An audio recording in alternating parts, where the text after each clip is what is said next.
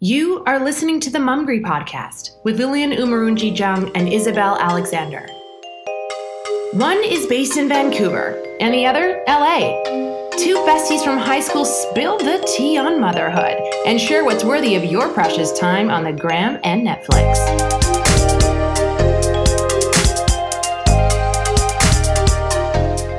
Did you know that May is Mental Health Awareness Month?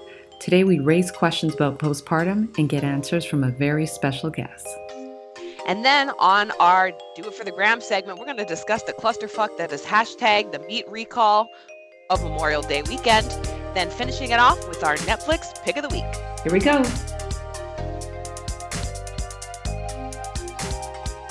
Today, we are very excited because we have a very special guest joining us. We have Keona Morrison.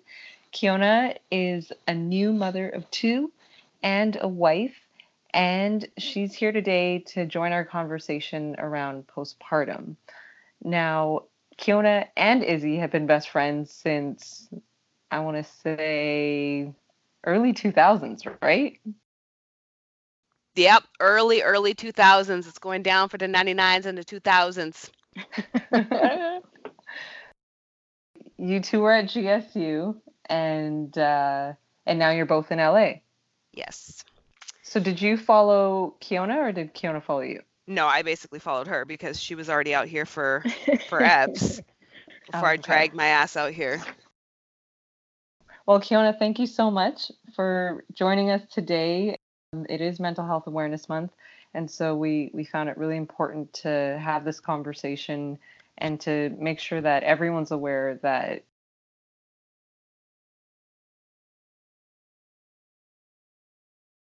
there's opportunities today to get help and to get support and your experiences are, are definitely going to help all of us uh, talk to each other more often and and really be able to seek the help that we need. We just want to say that both Izzy and myself are not experts on anything. Uh, we are just speaking from our our own knowledge, um, but Izzy does have some some facts to share with us. So Izzy, would you like to get into that? Yeah, so I found it interesting as we were kind of doing some more research leading up to this episode that the talking about postpartum depression wasn't even really a thing until the 1980s. So we obviously know that people were dealing with this way and well before that, but it hasn't really yeah, it just basically came came around in the 1980s and then people started doing studies on it and things like that. To date, 70 to 80% of women are going to experience at minimum what we call like the baby blues. So a lighter form of postpartum and then it can turn into the more severe condition of postpartum depression. With that being said, the current reported rate is about 10 to 20% and this is a people that are actually like talking about it to their doctors. So Right. it's it's pretty much about 1 in 7 of people that are having babies may experience this in the year after giving birth. So it doesn't really necessarily hit right away and we'll kind of touch on that a little bit as we get into it with with Keona, but it's not just something that's going on here in the US or in Canada, it's worldwide. Um, one of the studies that we looked at said that in some of the Asian countries, the incidence of postpartum depression is 65% or higher in new mothers, which is huge. It's like more mm. often than not, those people in those countries are going to end up with some sort of form of postpartum depression. And something that I found interesting was that moms of boys were found to be 71 to 79% higher at risk of having postpartum depression than those that deliver girls. So pray for your pray for your moms that have sons because they out there reckless. The babies are reckless and the moms are dealing with a, a- a lot of stuff. It's interesting. That is interesting. Thank you, and Keona, I'd, I'd love to hear from you. How were you able to recognize your experience with postpartum? Yeah. Well, yeah, thank you guys for having me on and you know, I'm happy to join the conversation and talk about my experience. But to be honest, like and I don't think I told you Izzy, but Isabel is who told me I had it. Oh. um, I was just kind of suffering in silence, as a lot of us do, right after um, I I got home from the hospital, and I don't know that I even I actually I didn't know what it was. I just knew I was mad. I was waking up angry. I was highly irritable. Like I couldn't hold conversations with my husband because he would say something that pissed me off, and it wouldn't even be anything like of substance. Mhm. I just couldn't I couldn't get hold of my emotions. I wasn't sleeping obviously, but also like even when I did have time, I, I couldn't rest. And I just felt like the, the anxiety I don't really I didn't suffer from anxiety before and I it just shot up like everything was giving me anxiety. So I have two. Um I have a 1-year-old and then I had my um second baby in February. So on top of bringing a new baby home, you know, I had my toddler who wasn't understanding why I was holding this baby all the time, Yeah.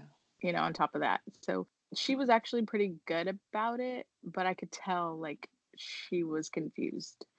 And I, maybe it was me internalizing, like she would look at me like, Mom, like, I miss you.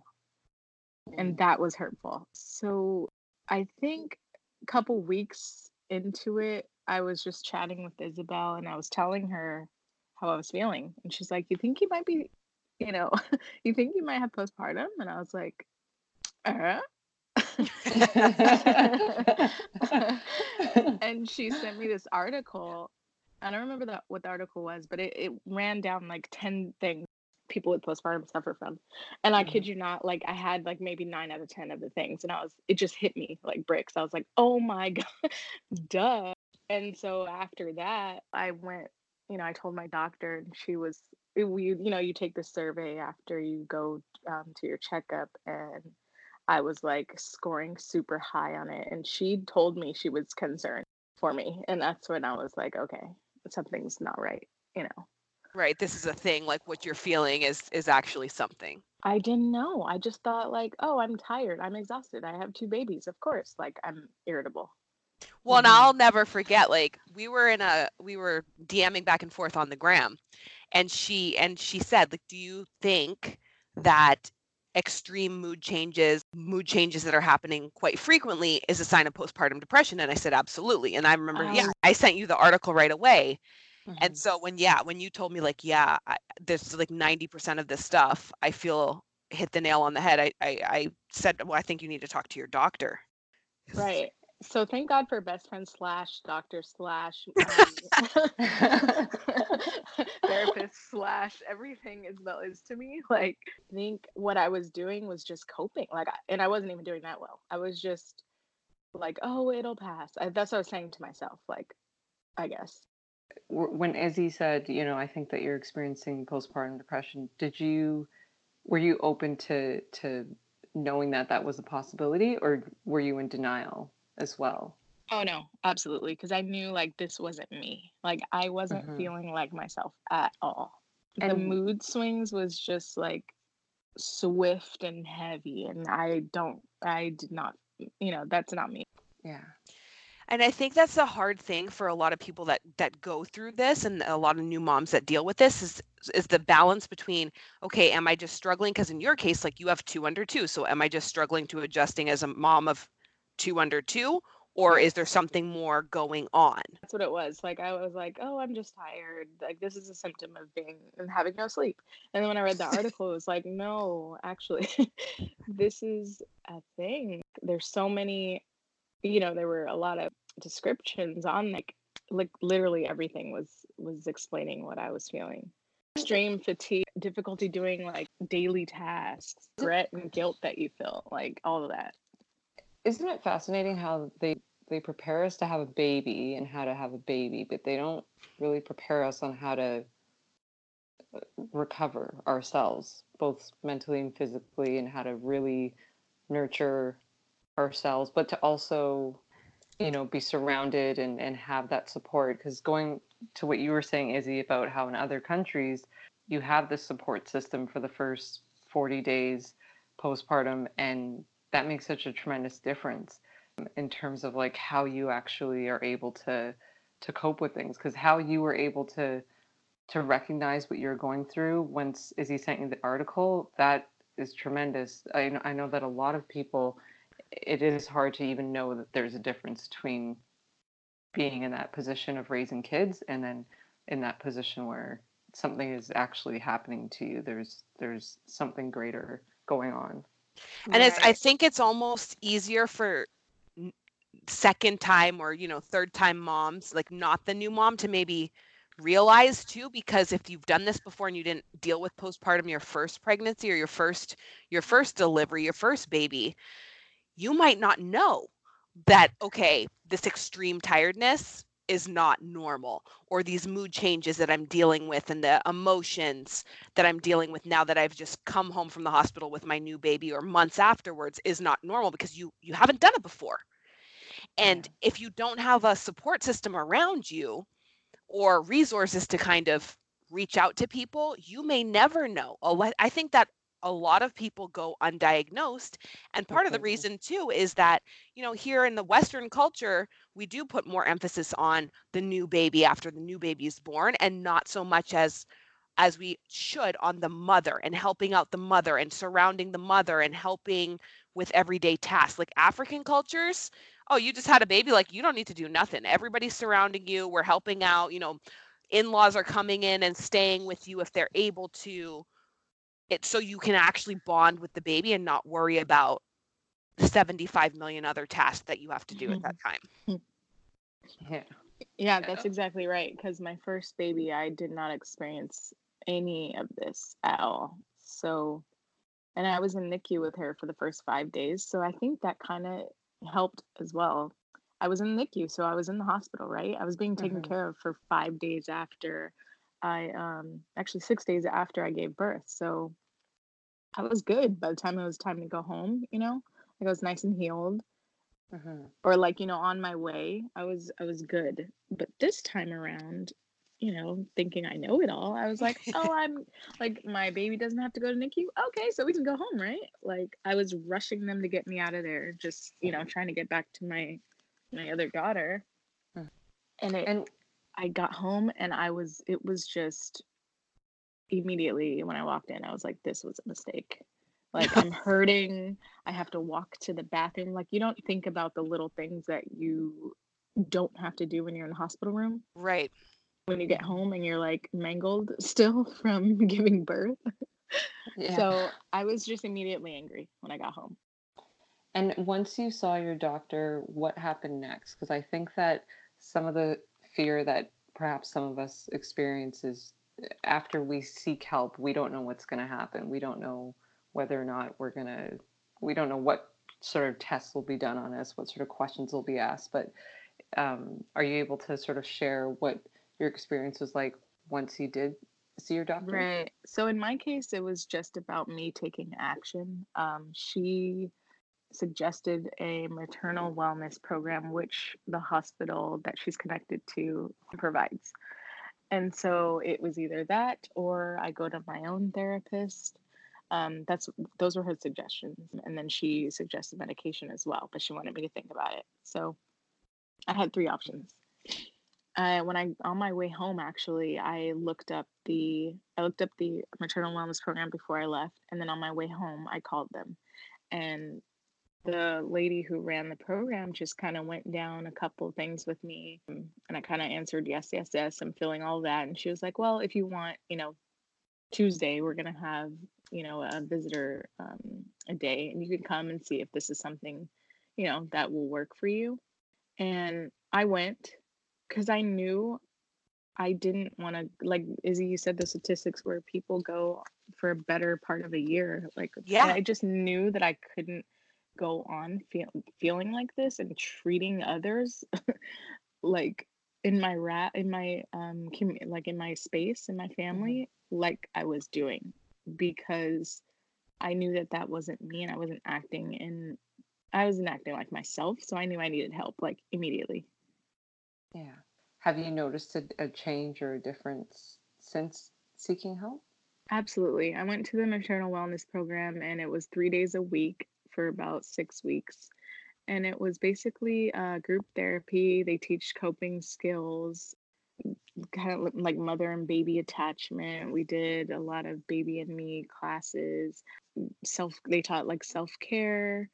Um, it was also good to be in community with other women who were dealing with it at the same time.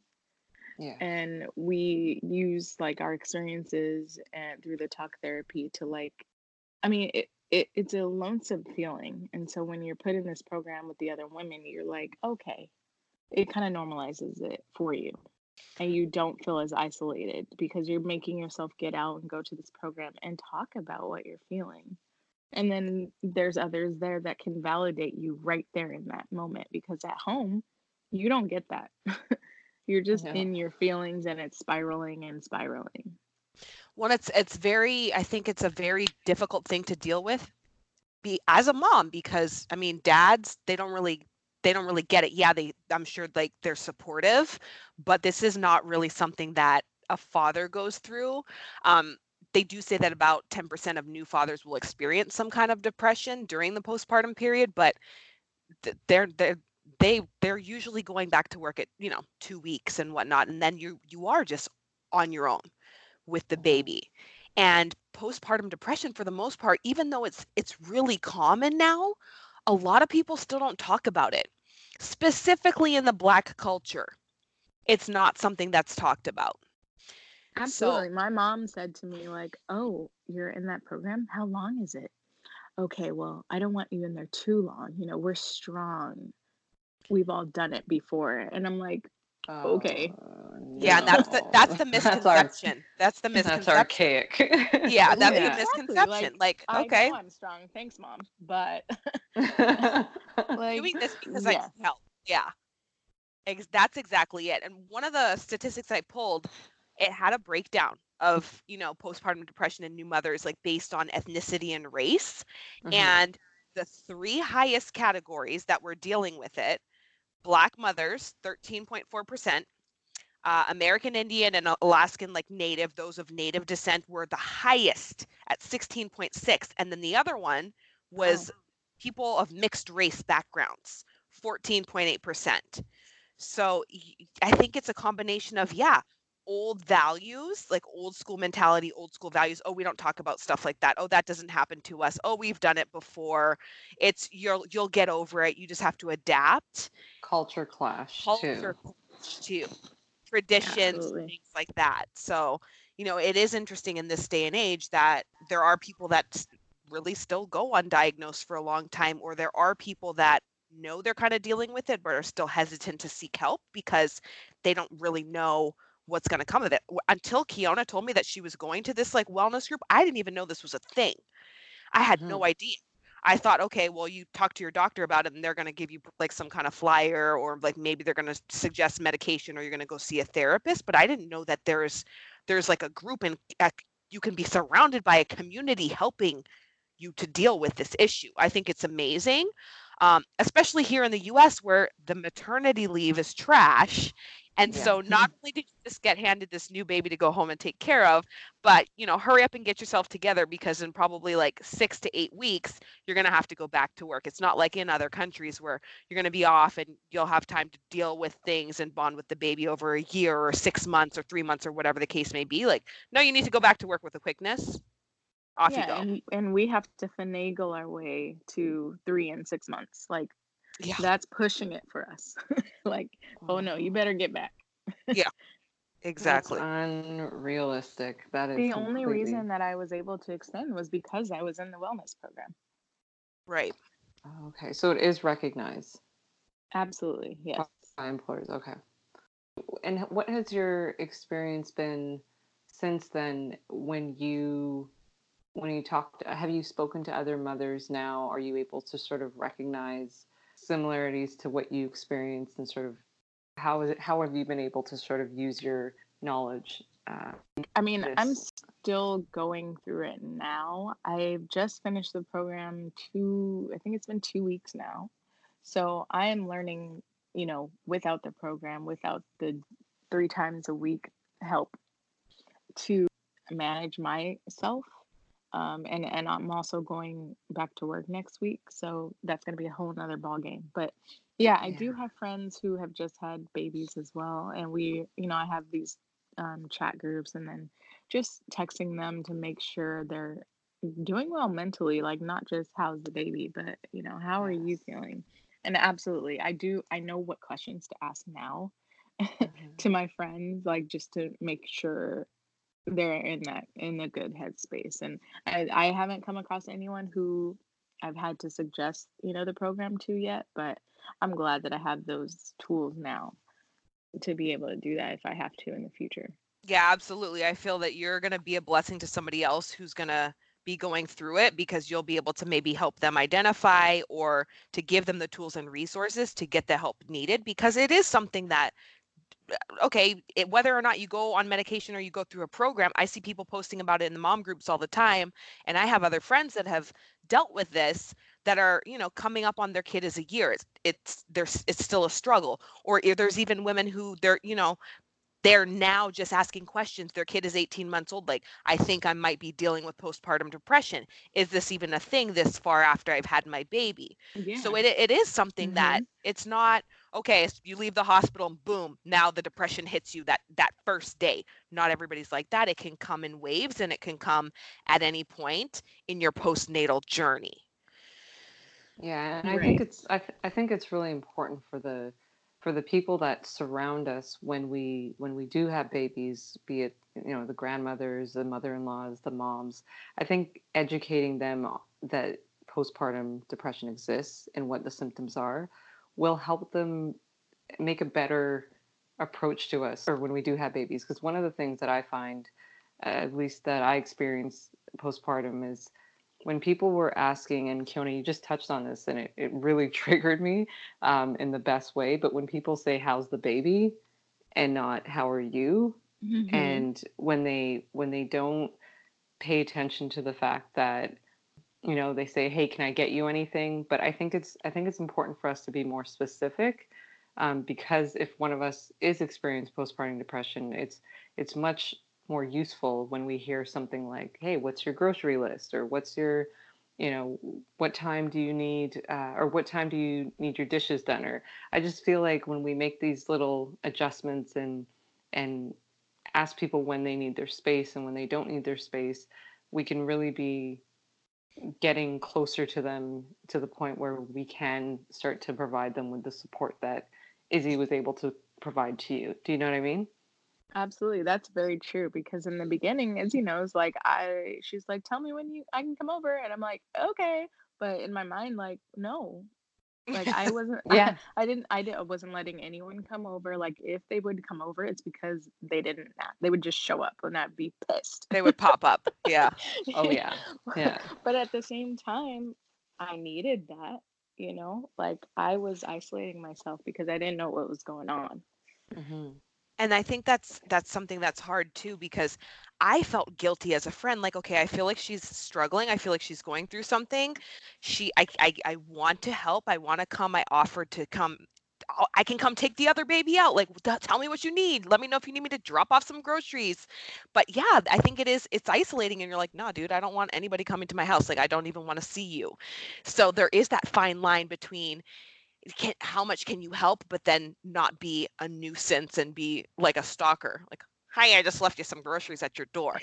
But sometimes you need that right? Like you need you need friends to like pull together and maybe set up a freaking meal train that they call it where like everybody you know picks a date on the calendar and then okay i'm to get pizza delivered to them at this day at this time. I'm to drop off food or even if it's not i don't even have to come into house. I'm just to leave some shit outside for you because you need to eat or check That each is, yes, Yes. that's real And you, check- don't, you don't yeah. eat in this time period either. no you don't have time to eat you don't have you know Yeah. so so recognizing that that maybe it's not it's not you when they're saying like no i'm not ready for visitors like it's not necessarily they don't want to see they're just mentally at this time i cannot deal with Right. this Right. Yeah. And and and to on the other side too, people really don't take it personally. That's right, Isabel. Because a lot of a, a couple of people were like, "What?"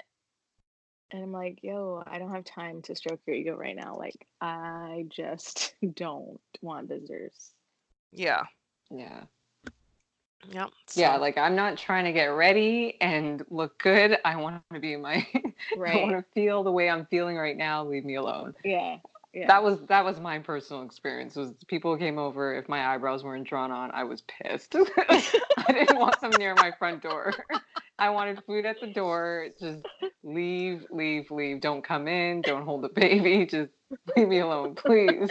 yeah. That so yeah, real. that's that's real, and I think that that is important to know. Like, you don't need to necessarily come and stay for a visit where you have two hours. Maybe just swing by, leave something on the front door, and just let them know, like, hey, I just dropped off a couple groceries. Like, it's outside when you're ready. Just grab it. I had to head back mm-hmm. out, but you know, right. I wanted to check in and see. We need to we need to check on your friends. You need to check on your friends and see how they're doing mentally, physically, and emotionally in addition to how is the baby doing because becoming a new parent, like not even just a new mom, just becoming a new parent in general is hard. It's a clusterfuck. It's hard. Yes. It's a Yeah. human being that you've brought into this world. Think about First of all, you don't know what you're doing. You don't know. It's all new. Like, yeah, you you need you need that support. And a lot of people, I'm glad you guys are doing this because more of us young girls too need to know this. Yeah. We need to pass it on. Exactly. So surround yourself with your village. They always say it takes a village. It really does. Uh, Mhm. If you need help and you are struggling, reach out to your doctor, look into the resources that are available to you, check with your insurance company to see if a wellness program is covered. If you have a friend that you suspect is dealing with postpartum depression, find a way to bring it up. Um, don't come at them be like, "Hey, B, I think you're depressed." Yeah. no, find a don't- find a good way to bring it up to them and just be an advocate for that person. Yeah and that one of the things that the the acog or the american college of obstetricians and gynecologists are pushing for is to move up the postnatal visits because right now they're at about six weeks. If you had a vaginal delivery like you're probably going to go see your doctor at about six weeks after. So they are pushing to move that up to about two to three weeks post delivery so that they can quickly address these types of issues if the mom is feeling like she has some sort of postpartum depression at that time. So I think that that's going to be something that's important moving forward too. But people, yeah, just you just need to be aware. So again, like we said, if this is something you've dealt with or you think you're currently dealing with, talk to somebody. Yes. And if you are in British Columbia, call the number 411 and there's a nurse that's available and they will actually come to your house and visit you as many times as you need them to and they will help you with everything. They will Wow. talk to you through all of your feelings. It's one of the greatest benefits of being in Canada. I took full advantage of it. So so definitely take advantage of the, of the resources that are available. If you guys have any input, please continue the conversation with us on social media at Mumgry and let's let's spread the word. Thank you so much, Keona. Thank you. And now it's time for Do for the Gram. What's going on? All right. So what's been popping on the gram and like really all social media is people shitting their pants over this latest meat recall that the USDA basically just released. Ahead of Memorial Day weekend, the USDA has recalled over 62,000 pounds of raw beef due to E. coli concerns.